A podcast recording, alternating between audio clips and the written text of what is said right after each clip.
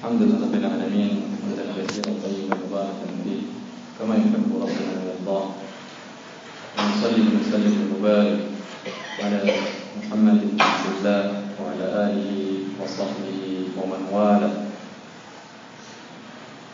إخواتي وأخواتي رحمني الله وإياكم جميعا. Dari beberapa kali penyampaian tentang masalah mencari rezeki yang halal. Banyak dan sering pertanyaan yang dikemukakan oleh kita semua. Bahwasanya ternyata memang dalam kehidupan kita sehari-hari dalam mencari rezeki ini banyak pelanggaran dan pelanggaran akan aturan Allah Subhanahu wa taala kita lakukan. Terkadang kita tahu dan sadar melakukannya, terkadang karena memang kita tidak mengetahuinya. Maka sesungguhnya kita adalah bagian dari Ibnu Adam, dari anak Adam yang dikatakan oleh Rasulullah SAW dalam hadis dari Tirmidzi yang dipesankan oleh Syekh Al-Albani bahwa Rasulullah SAW bersabda Kul ibni Adam khata wa khairul khata'in tawwabun bahwa seluruh anak Adam seluruh anak Adam banyak berbuat kesalahan dan dosa. Dan sebaik-baik orang yang berbuat salah adalah orang yang bertobat dari kesalahannya. Itu kita rasakan manakala rezeki tersebut ternyata tidak membawa keberkahan kepada kita. Dan lebih dari itu ternyata memberatkan tubuh kita. Andailah Allah Subhanahu wa taala membuat dosa-dosa tersebut menjadi benda-benda nyata dan dibebankan kepada tubuh kita maka apa yang terjadi dengan kita? Setiap harinya kita akan membawa dosa-dosa kemana-mana dan akan memberatkan tubuh kita. Allah mengatakan mengatakan dan menyenangkan hati Nabi Muhammad sallallahu alaihi wasallam dengan firman-Nya. Alam nashrah laka sadrak wa wada'na 'anka wizrak alladhi anqadha dhahrak. Tidakkah telah kulapangkan dadamu Muhammad. Wa wada'na 'anka wizrak dan telah kami angkat dosa-dosa darimu. Alladhi anqadha dhahrak dosa yang telah memberatkan punggungmu, memberatkan tubuhmu untuk untuk memikulnya. Sungguh, ikhwani memberatkan tubuh kita untuk melakukan kebajikan-kebajikan, untuk mendekatkan diri, memulihkan akidah kepada Allah Subhanahu wa taala. Ini dirasakan oleh tiga sahabat Rasulullah SAW. Manakala mereka terlanjur berbuat dosa dan khilaf sehingga mereka merasakan bumi Allah Subhanahu wa taala yang luas sempit sempitnya. Allah gambarkan bagaimana kejiwaan mereka pada saat itu. Wa 'ala thalathati alladziina khulifu حتى إذا ضاقت عليهم الأرض بما رحبت وضاقت عليهم أنفسهم وظنوا أن لا ملجأ من الله إلا إليه ثم تاب عليهم ليتوبوا at-tawwab rahim dan terhadap tiga orang ditangguhkan penerimaan taubat mereka hingga apabila bumi telah menjadi sempit bagi mereka. Sempit rasa bumi mereka. Padahal bumi itu Allah katakan luas dan jiwa mereka pun telah sempit. Serta mereka mengetahui bahwa tidak ada tempat lari dari sisi Allah mereka kepada Allah. Kemudian Allah menerima taubat mereka. Agar mereka tetap dalam taubatnya Sungguhnya Allah yang maha terima taubat lagi maha penyayang. Sesungguhnya jauh dari tuntunan Allah Subhanahu wa taala dalam, dalam seluruh sisi kehidupan kita. Termasuk sisi dalam suci ini telah menjadikan kehidupan kita sempit telah menjadikan kehidupan kita menjadi kehidupan yang sulit Allah mengatakan وَمَنْ أَعْرَضَ عَنْ ذِكْرِي فَإِنَّ لَهُ مَعِيشَةً ضَنْكًا وَنَحْشُرُهُ يَوْمَ الْقِيَامَةِ أَعْمَى Dan barang siapa yang berpaling dari peringatanku Maka sesungguhnya baginya penghidupan yang sulit Bang Bang Sulit, sempit, susah Dan nanti di kiamat Kami akan menghimpunkannya dalam keadaan buta Maka Segera bertobat Ikhwani wa akhwati kepada Allah subhanahu wa ta'ala Allah memerintahkan kita menyediakan bertobat dalam firman-Nya wasari'u ila magfiratin min rabbikum. Sebelum ayat ini Allah melarang kita makan riba. Allah mengatakan ya ayyuhalladzina amanu لا تأكلوا الربا أضعافا مضاعفة. واتقوا الله لعلكم تفلحون. واتقوا النار التي أعدت للكافرين. وأطيعوا الله والرسول لعلكم ترحمون. وسامعوا إلى مغفرة من ربكم. Setelah Allah mengatakan dan melarang wahai orang beriman, jangan kalian makan riba. Yang berlipat ganda. Wattaqullah dan bertakwalah kalian kepada Allah. Pasti kalian akan beruntung. Wattaqun nar dan takutlah ke neraka yang disediakan untuk orang-orang kafir dan taatlah kepada Allah dan Rasulnya niscaya kalian akan dirahmat oleh Allah Subhanahu wa taala. Kemudian kata Allah Subhanahu wa taala mengajak dan memerintahkan mereka untuk bertobat, bersegera bukan sekadar bukan sekedar bertobat, tapi bersegera bertobat. Wasari'u ila maghfiratin min rabbikum wa jannatin 'arduha as-samawati wal ardh u'iddat lil muttaqin. Bersegera kalian pada keampunan Rabb kalian yang berarti hasil dari ampunan Rabb ini adalah jannah surga untuk kalian أرضها السماوات والأرض لوسنا لوس لامي dan bumi disediakan الله bagi orang-orang yang bertakwa. Bagaimana sifat orang-orang ini? والذين إذا فعلوا فاحشة أو ظلموا أنفسهم ذكروا الله فاستغفروا لذنوبهم ومن يغفر الذنوب إلا الله ولم يصروا على ما فعلوا وهم يعلمون Orang-orang yang apabila mereka melakukan perbuatan keji dan dosa Dosa yang merugikan orang lain Termasuk riba Atau mengerjakan dosa yang hanya merugikan diri sendiri Walau anfusah merugikan diri sendiri mereka segera ingat akan Allah. Lalu memohon ampunan terhadap dosa-dosa mereka.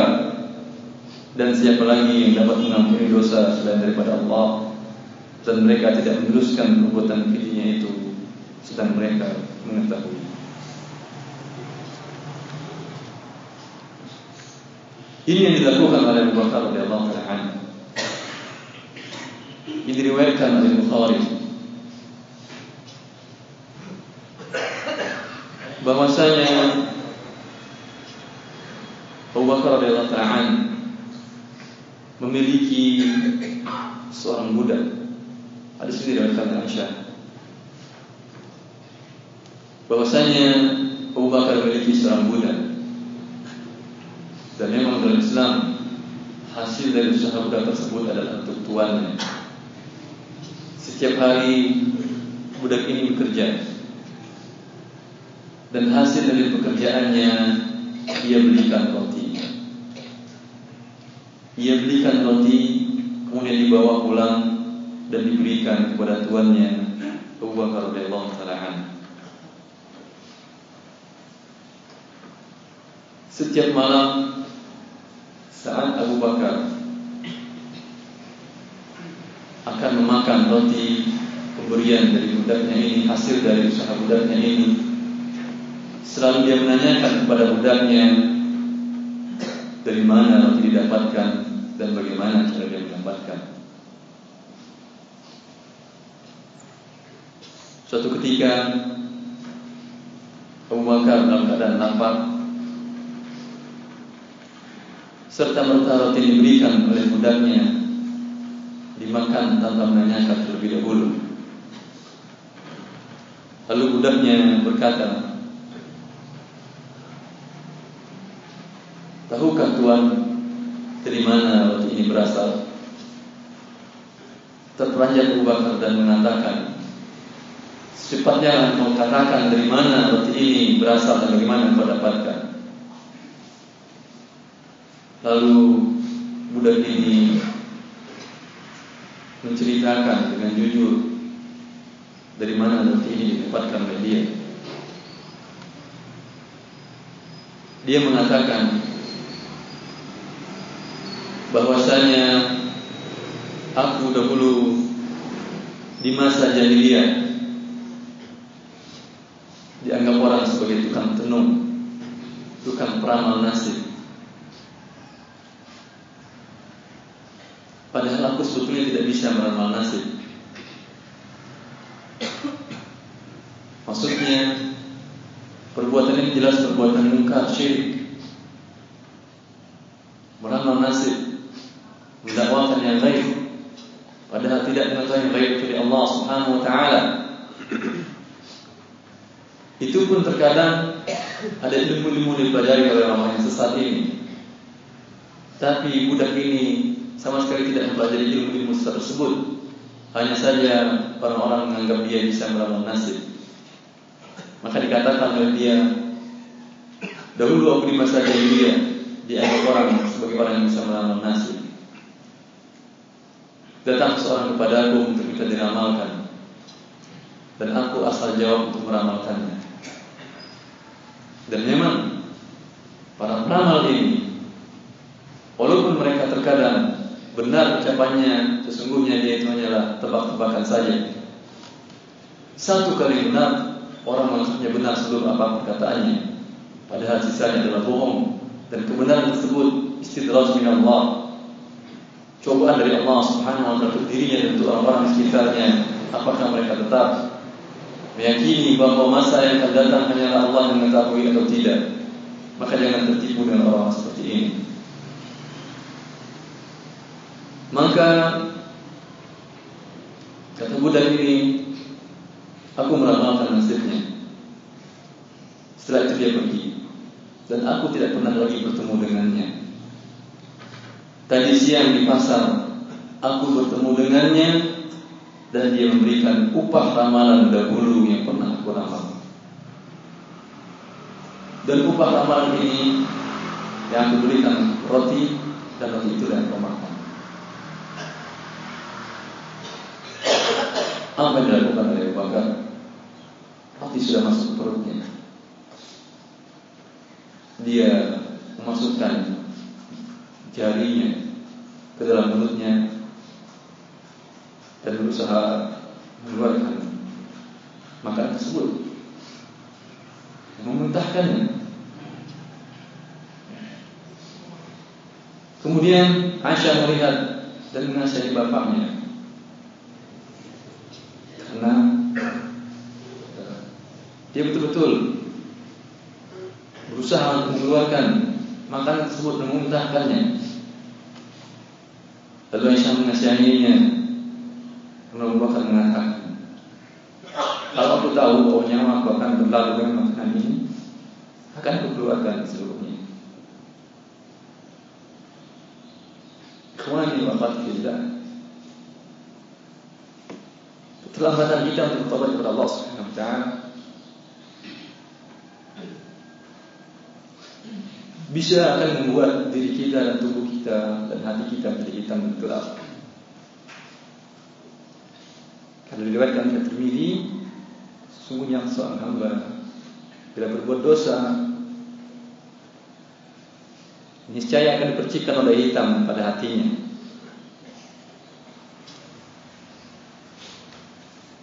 Nuktat sauda Noda hitam akan dipercikkan ke hati kita Bila kita berbuat dosa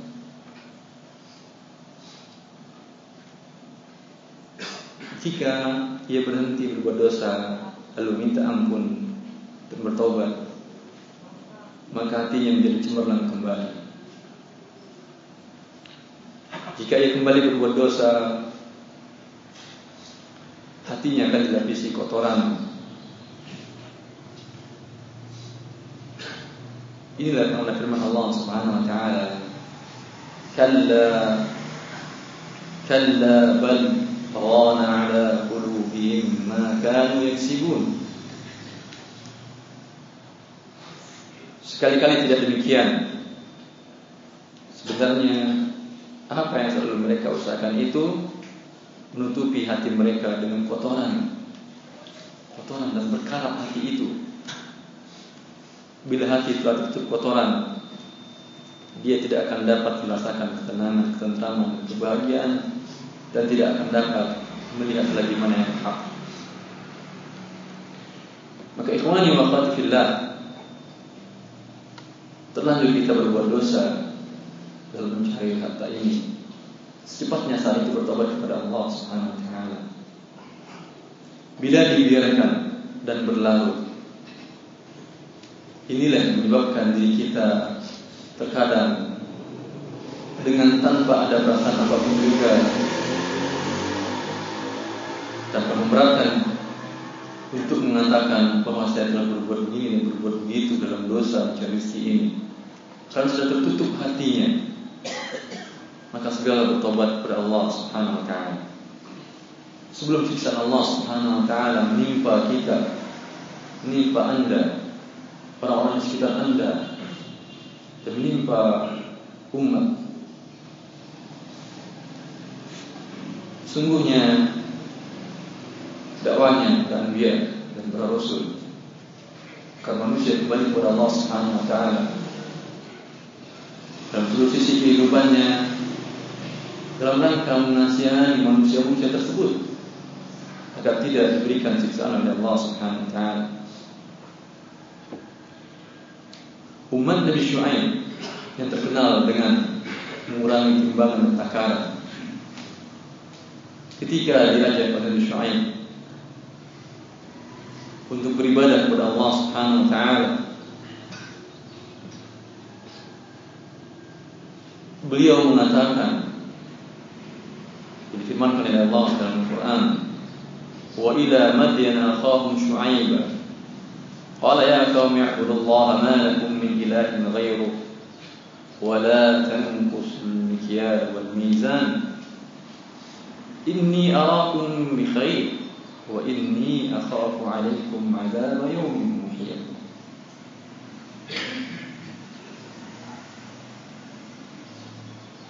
dan kepada penduduk Madian kami itu saudara mereka Syuaib.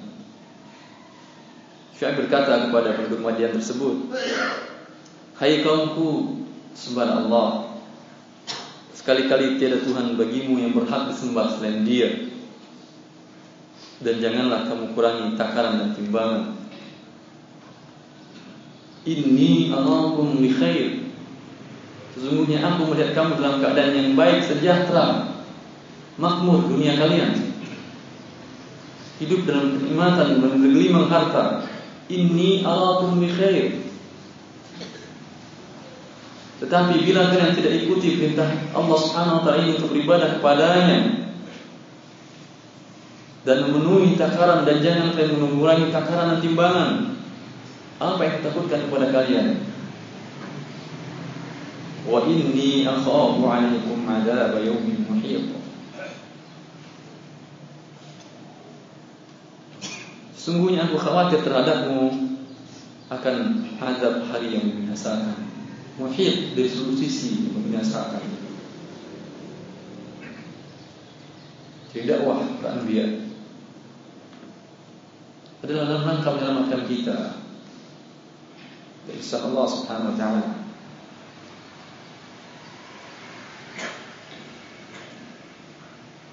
Dan dia mengajak umatnya bertobat kepada Allah Subhanahu wa taala. Wastaghfiru rabbakum thumma tubu ilaihi. Inna rabbi rahimun wadud. Dan beristighfarlah kalian kepada Rabb kalian. Kemudian bertobatlah kepadanya.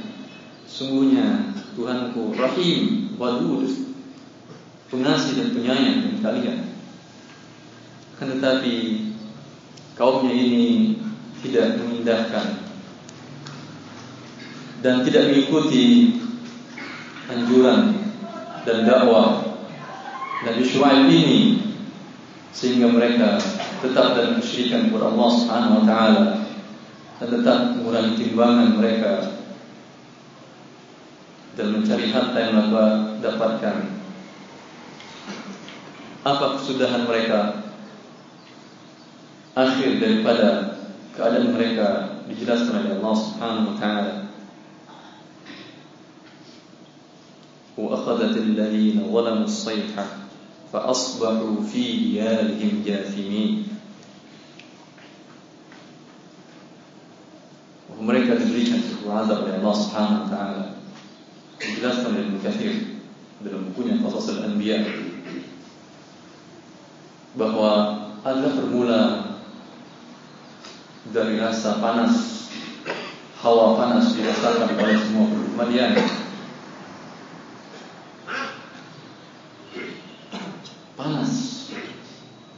angin tidak bertiup selama tujuh hari. Pada saat hari selanjutnya awan berkumpul hitam gelap dan mereka pun berharap hada alim mumtiruna. Ini awan semoga menjadi air turun hujan untuk mengurangi untuk menghilangkan panas kita maka mereka berkumpul seluruhnya di bawah awan yang hitam itu ternyata awan itu merupakan azab dari Allah Subhanahu wa taala keluarlah meteor, keluarlah bara api, bola api menghujani mereka dari atas. Dan dari bawah bumi dihujam oleh Allah Subhanahu wa taala.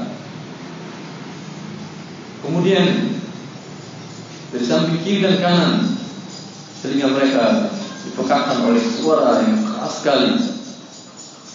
Maka mereka mati dalam keadaan ini dan mati berkelimpangan di negara mereka sendiri.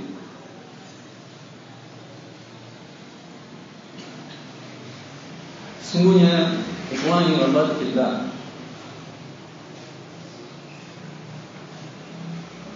dakwah tersebut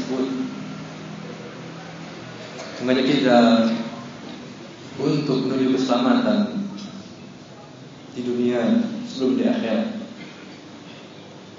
selamat dari Allah Subhanahu wa taala dan ketenangan dan mendapatkan keberkahan dalam rezeki-rezeki yang diberikan oleh Allah Subhanahu wa taala kepada kita. Bila ini telah kita camkan dan kita ketahui dengan baik,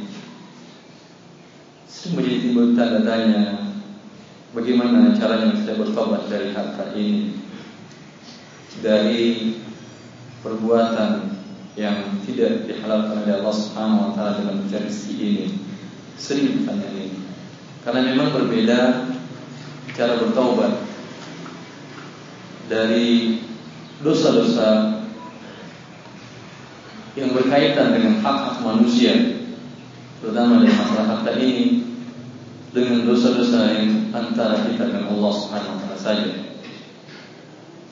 Dijelaskan oleh para ulama kita dalam persyaratan taubat secara umum bahwa harus berhenti meninggalkan dosa pada saat itu juga.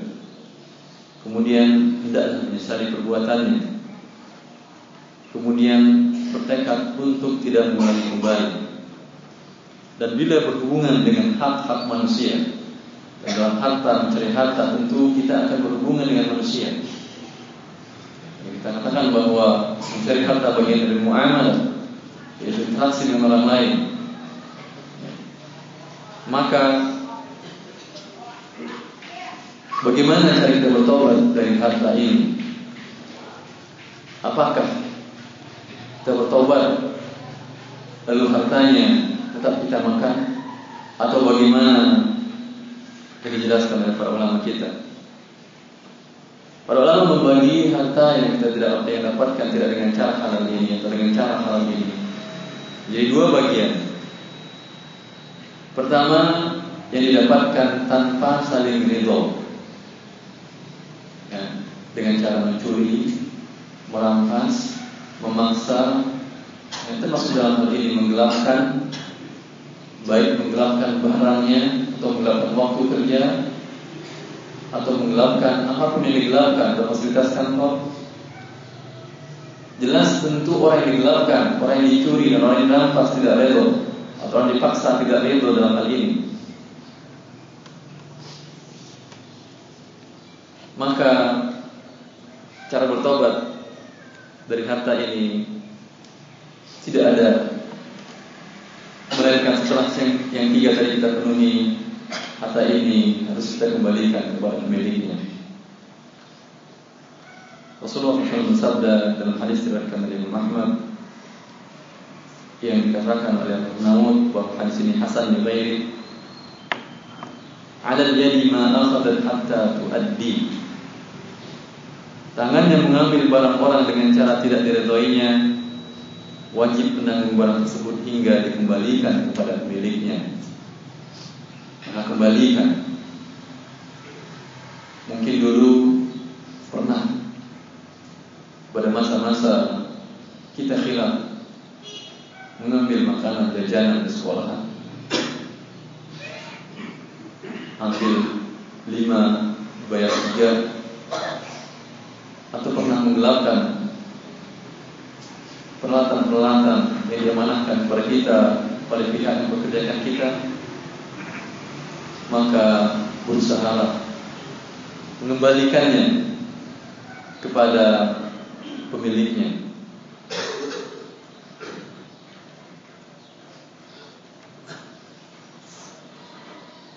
Kembalikan kepada pemiliknya. Cari. Akan tetapi bila anda telah berusaha semaksimal mungkin untuk mencarinya, dan tidak menemui kembali orang-orang ini.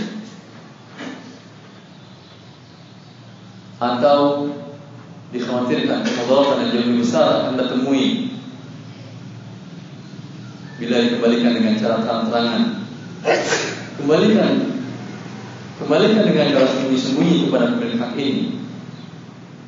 Karena dia adalah pemiliknya yang harus anda kembalikan hak dia kepada Bila Anda telah berusaha dan tidak menemukan orang ini atau dikhawatirkan mudarat yang besar akan menimpa Anda bila Anda terang-terangan mengembalikan kepadanya dan hasil tidak mungkin dikembalikan barang ini kepadanya maka kata para ulama kita harta ini berikanlah untuk masalah lain dan untuk fuqara wal masakin dan sedekahkan. Dan bukan niat untuk bersedekah. Yang berarti bukan pahala Anda bersedekah tidak. Tapi dalam rangka kesempurnaan taubat kita. Dalam rangka kesempurnaan agar taubat kita diterima oleh Allah Subhanahu wa taala. Yang dipegang dan disimpan harta haram tersebut. Bila kita telah tidak menemukan para pemiliknya, sedekahkan atau gunakan untuk masyarakat umum. Sebuah asal dari Ibnu Mas'ud diriwayatkan dari Bukhari dalam sahihnya bahwa Ibnu Mas'ud pernah membeli seorang budak. Membeli seorang budak. Lalu setelah dilihat dan diperhatikan dengan baik, Ibnu Mas'ud menginginkan budak ini dan menawar harganya dan harganya tidak baik oleh mereka berdua. Maka budak dibawa masuk ke rumah Tadi masuk masuk ke rumah dengan tujuan untuk mengambil harga dinar emas harga dari budak ini. Ketika ini masuk masuk ke rumah, tentulah dan menghitung uangnya. Mungkin kelamaan dia menghitung. Setelah selesai dihitung dan dia keluar rumah, dia tidak mendapat lagi penjual budak ini. Penjual budak yang telah berlalu. Dia berusaha mencari menunggu penjual budak ini selama setahun. Setelah tahun setahun berlalu, dia tidak juga menemukan penjual budak ini. Maka uang harga budak itu disedekahkan. Seraya dia berkata, Ya Allah, sedekah ini atas nama pemilik budak. Jika nanti dia datang maka akan aku beri dia pilihan antara sedekah tetap menjadi miliknya atau menjadi milikku dan akan aku ganti uangnya. Maka sedekahkan harta haram tersebut yang tidak halal kita dapatkan dahulu. Yang telah kita berusaha mencari orangnya pertama berusaha dulu kesempurnaan taubat. Saat tidak menemukannya Barulah disedekahkan. Disedekahkan atas nama niat Orang pemilik harta ini. Kemudian juga mengikrarkan Nanti jika saya menemukan suatu saat Maka saya memberikan dia pilihan Antara tetap sedekah menjadi miliknya Atau diganti.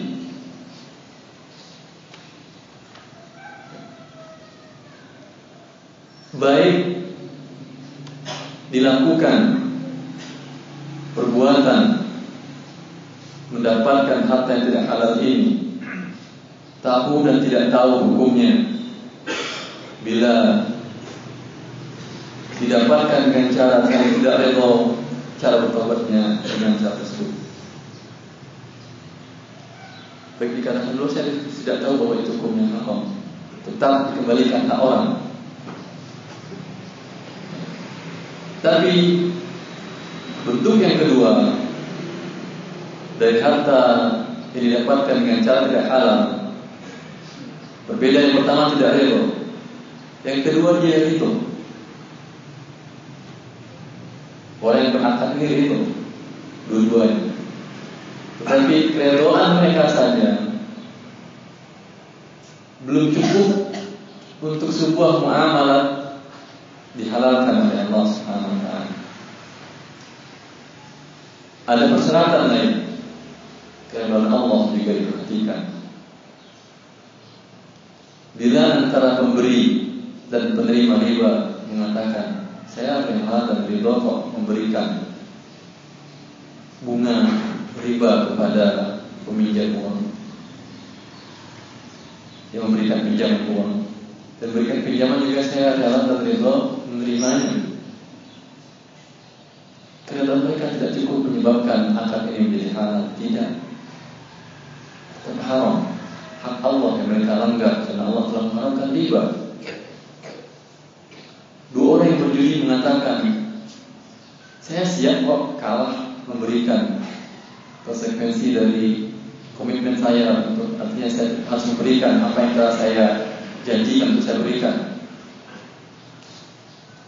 keredaan dia dan keredaan penerimanya tidak berarti karena mereka melanggar perintah Allah Subhanahu wa taala.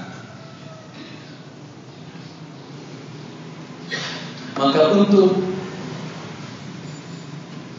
kasus yang ini untuk transaksi yang mereka saling redho tapi Allah tidak meredhoinya cara bertobatnya jika dahulu mereka tidak tahu bahwa perbuatan ini adalah haram, tidak tahu dia bahwa perbuatan haram. Dia tahu riba haram, dia tahu judi haram. Tahu karena ini halal bayyin wa inna haram bayyin. Halal adalah jelas, yang haram adalah jelas. Tetapi dalam perbuatannya ini ada syubhat yang banyak dia tahu riba haram, tapi bunga bank, oh banyak juga orang yang mengatakan halal dengan begini-begini. yang mengatakan penutup kekurangan dari nilai mata uang segala macam segala macam. Sehingga di waktu itu dia semua ragu dan ikut melakukannya. Dia tahu perjudian haram, tapi dalam hal yang syubhat seperti ikut pesan singkat oleh SMS utamanya ada yang menawarkan silakan kirim tekan tulis ketik nomor sekian kirim ke nomor sekian dengan kita yang dia yang jual harga normal dan anda kemungkinan akan hadiah mobil dan akan anda akan mendapatkan hadiah mobil dia tahu judi haram tapi dalam kasus ini tidak ada dan belum pernah didengar bahwa ada fatwa yang mengharamkan utamanya. Maka dia melakukannya. Dan ternyata mendapatkan mobil tersebut. Dan ternyata dia mendapatkan bunga bank tersebut. Pada dia waktu dia melakukan dia tidak tahu itu adalah haram. Maka bagaimana status harta yang telah dimakannya? Apakah dia juga harus mengeluarkannya? Berbeda kasus ini dengan kasus sebelumnya. Dalam hal ini Allah mengatakan, "Faman ja'ahu maw'izatun min rabbih fantaha falahu ma salafa wa amruhu ila Allah." Setelah Allah mengatakan halallahu al-bai'a wa harrama al-riba. Allah telah menghalalkan jual beli dan mengharamkan riba. Dan siapa yang datang peringatan pelajaran dari Rabbnya kemudian dia berhenti pada saat itu. Pada saat setelah dia melakukan lama berbuat riba ini kemudian baru tahu dia hilang syubhat dari dirinya. Bertemu dengan ulama yang hak. Bertemu dengan orang-orang yang menunjukkannya kepada kebenaran. Tahu dia bahwa ini adalah haram sudah maka ketika itu langsung dia berhenti. Tutupnya rekeningnya. Dan sisa bunganya tidak ada lagi. Lalu bagaimana yang telah berlalu? Kata Allah Subhanahu wa taala falahu ma yang telah berlalu halal untuk dia. Wa amruhu ila Allah. Dan urusannya dikembalikan kepada Allah Subhanahu wa taala. Semoga Allah mengampuninya dan mengampuni kita seluruhnya kalau saat pada itu dia melakukannya dan dia tahu haram dan sengaja melakukannya maka dia harus mengeluarkan harta ini. Kalau dia tahu karena dia melanggar kata Allah Subhanahu wa taala. Keluarkan hartanya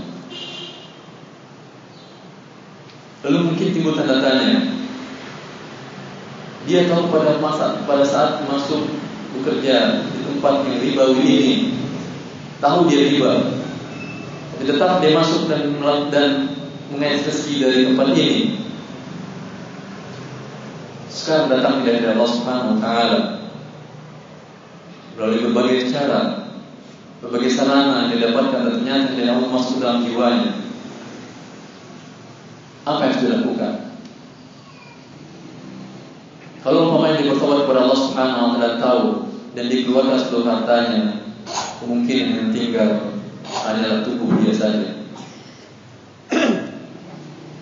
Pernah ditanyakan itu ada diskusi dengan beberapa orang usaha di sebuah tempat.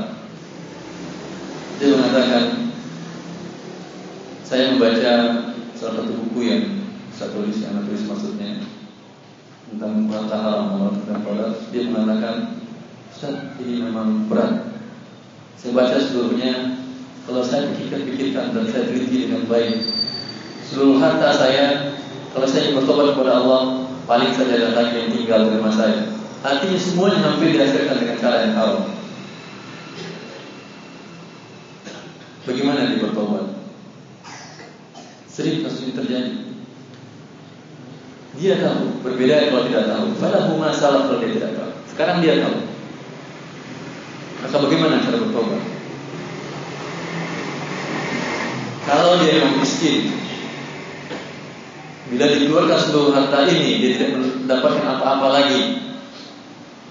dari hartanya. Dari harta yang haram tersebut maka kata para ulama kita karena harta haram ini takhallusnya membersihkannya? Tidak boleh kita berikan kepada yang memberikan. Berbeda dengan kasus yang pertama. Keberikan kepada fakir miskin kita katakan tadi. Sedekahkan kepada fakir miskin. Bila dikeluarkan seluruh harta ini dia tidak memiliki apa-apa pada saat itu berarti dia fakir miskin. Maka kata para ulama kita dia pantas untuk mengambil harta tersebut sebatas untuk menutupi kebutuhan pokoknya. Kebutuhan pokok makanan, tempat tinggal, pakaian, rumah. Kalau lima rumah yang didapatkan dengan cara yang halal semuanya dengan cara yang dibawi, satu saja yang boleh dia tinggalkan untuk kebutuhan dia dan orang-orang dan anak-anak. Sisanya harus disebutkan kecuali dia tidak mendapatkan cara masuk cara tidak dapat menemukan rezeki yang halal sehingga dari kontrakan ini dia hidup sebatas untuk menutupi dua hajat kebutuhannya dia boleh menerimanya dan sisanya sedekahkan. Ini dinaskan oleh para ulama kita. Di antaranya Syekh Hussein bin berkata, Siapa yang mendapatkan harta melalui usaha yang haram dan diberikan dengan kerelaan, rela yang beri. Kalau yang berinya, kita tidak boleh mengembalikan kepada dia lagi. Si pemberi riba tadi, pihak yang berikan riba kepada kita, dia rela memberikannya. Tapi kerelaannya kita katakan tidak cukup untuk membuat transaksi ini menjadi halal. Maka bagaimana? Apa kita kembalikan kepada dia? Kata para ulama, jangan kembalikan kepada dia karena akan membantu dia dalam berbuat maksiat. Digambarkan oleh Ibnu Qayyim rahimahullah tentang hal ini dalam kasus seorang wanita berzina yang bertobat kepada Allah Subhanahu wa taala. Dalam transaksi tersebut dia mendapatkan upah Ketika dia bertobat, apakah upah akan dikembalikan kepada orang ini? Jangan. Karena dia setelah berbuat dosa kembali dari uangnya. Jangan. Jangan dikembalikan kepada orang ini yang memberikan secara setelah dengan kerelaan. Tetapi kembalikan untuk masyarakat umum atau untuk orang-orang masajid. Kembali dalam kasus tadi, Syekh Utsaimin Taimiyah Allah mengatakan, siapa yang mendapatkan harta melalui usaha yang haram dan diberikan dengan kerelaan oleh orang yang memberinya, rela memberinya. Seperti uang hasil menjual arak, uang hasil perzinahan dan upah dalam nasib, maka pada Imam Taimiyah dalam hal ini adalah jika dia tidak mengetahui hukum transaksi tersebut haram saat melakukannya, kemudian dia tahu hukumnya haram dan bertobat, maka harta itu halal dimakan. Ini yang dikatakan anta balahu masalah. Pada saat melakukan dia tidak tahu haram. Masalah yang tadi makan yang halal. Tetapi jika ia tahu bahwa hukumnya haram sejak mula membuat transaksi, kemudian dia bertobat, maka hendaklah dia mengeluarkan mensedekahkan harta tersebut. Dan harta itu halal bagi orang miskin yang menerima sedekahnya. Bagi anda dikendalikan oleh Allah Subhanahu wa taala hidup dalam keadaan miskin. Semoga itu lebih baik bagi Anda bila Anda bersabar. Karena kemungkinan jika Allah membukakan dunia kepada Anda, Anda tidak bisa bersabar dengan dunia ini.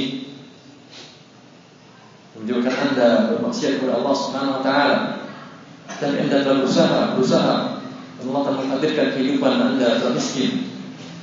Jangan berkecil hati jika ada saudara-saudara anda memberikan sedekah kepada anda dalam rangka takhallus dari dosa ini, bagi anda adalah halal. Dilanjutkan oleh Syekh. Dan jika dia sendiri yang berstatus fakir miskin, kalau dia keluarkan seluruh hartanya disedekahkan dan dia menjadi fakir miskin tidak mendapat apa-apa lagi, maka ia boleh mengambil sekedar menutupi kebutuhan pokok hidupnya.